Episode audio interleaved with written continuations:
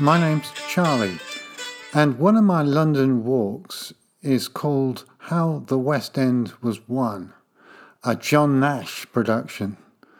And if that title intrigues you, then listen on and I'll tell you a bit more about it. John Nash is kind of famous as an architect. We talk about Nash terraces, these Regency lines, um, particularly around Regent's Park. But for me, Nash was much more of a master planner than an architect. And by that, I mean someone who really understood how to put together all the different elements that are needed to make a city work. And he got the opportunity to do this with a commission which he won during the Napoleonic Wars, effectively to relay the West End of London. The Crown Commissioners, people who were acting for the monarch, understood the opportunity when a piece of land up in Marylebone fell at the end of its lease available for development. It had been used as agricultural land, but now they could see it was on the very edge of aristocratic London, and it was a great opportunity to build out an extra part of the wealthy west end of the city. The problem was that it was not at all connected to the city's centre. And so the project was not just about building new homes around this piece of land, but carving what became a processional way from it all the way down to Charing Cross at the heart of London. Um, John Nash won a competition to do this design. And I think what was underpinning it was his understanding of these different elements that would make the new West End work yes, you've got this line which has survived uh, from Charing Cross turning a corner up Lower Regent Street, Regent Street, Portland Place, and then along the east side of Regent's Park itself till you get to what is now the zoo. But it was more than just putting up some Nash terraces around the edge of this piece of parkland. He had a line of shops running down Regent Street. He had at the bottom of it a cultural and scientific quarter in his mind, at least. There was already a theatre there, which he relocated, an opera house. He put up two clubs where the, if you like, the literary, artistic, and scientific worlds were supposed to mingle. He had a new headquarters for the Royal College of Physicians, and he wanted to put a new square, which became eventually Trafalgar Square, next to all this, in the middle of which he wanted the Royal Academy and some great art. That, of course, never quite happened, but we got the National Gallery on the edge of the new square neither of which Nash actually lived to see uh, completed. But as well as all the posh stuff, he understood that that had to be supplied. And at the top end, alongside Regent's Park, he had a canal running in parallel. And at the end of it, his idea was that there should be three markets a Haymarket, to, if you like, to fuel the transport of London, the horses, a fruit and veg market, and a fish and meat market. Only the Haymarket ever got built, although actually the squares in which those markets were to happen all still exist today. So he had this sense of a complete piece of city. And I guess the measure of how successful he was is that 200 years later, it's pretty much there intact.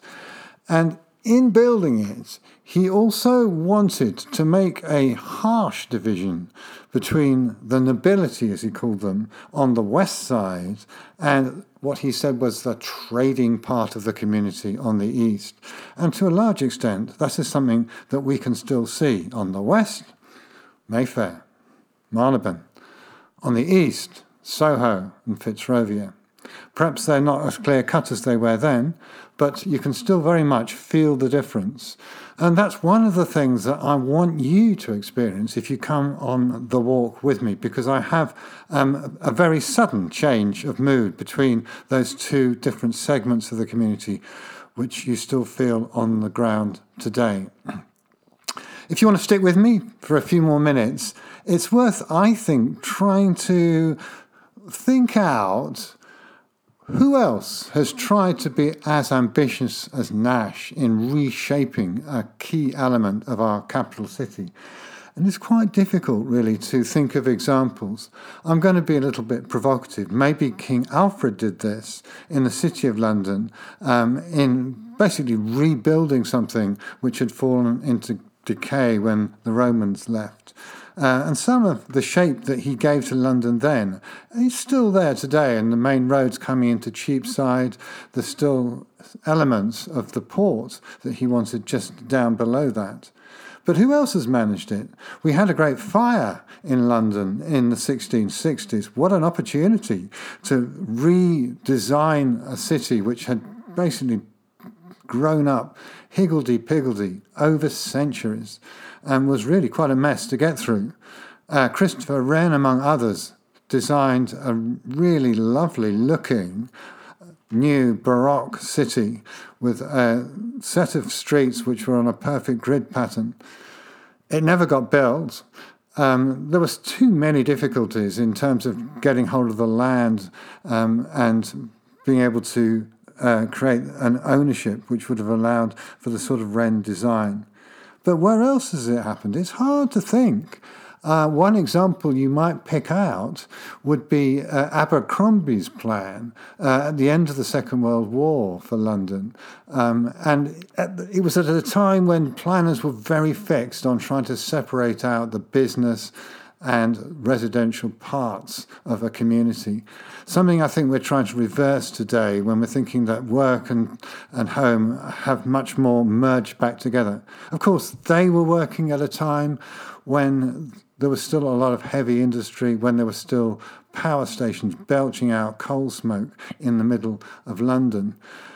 But I don't think Abercrombie really reshaped the city in the way he would have liked. And perhaps we are fortunate that that never happened. Perhaps there are elements of that. Some of his estates were built.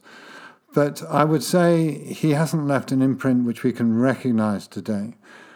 If I'm going to be perhaps a little provocative, I would pick on just one other example where the city is possibly being reshaped by uh, that kind of master planning, and that would be uh, around the Olympic Park in East London, the Olympic and Paralympic Park, which connects with some of the original plans for redeveloping Stratford, like a big new shopping centre at Westfield but adds onto it not just what was there for the Olympic and Paralympic Games, but a whole new raft of activity from the University College London, the London College of Fashion. We've got the Victoria and Albert Museum moving in there. It's um, a very mixed set of uses which in a way are creating a new city centre. It's got great transport links. It is itself a wonderful piece of open space. And arguably, it has become a catalyst in what I think is happening to London, which is its shift from west to east.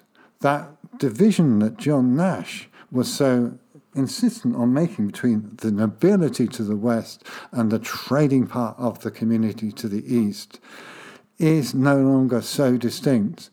And if you look at the 2021 census, London is moving east. Population drops in places like Kensington and Chelsea and Camden, and vast population increases in Tower Hamlets and much further east in Barking and Dagenham.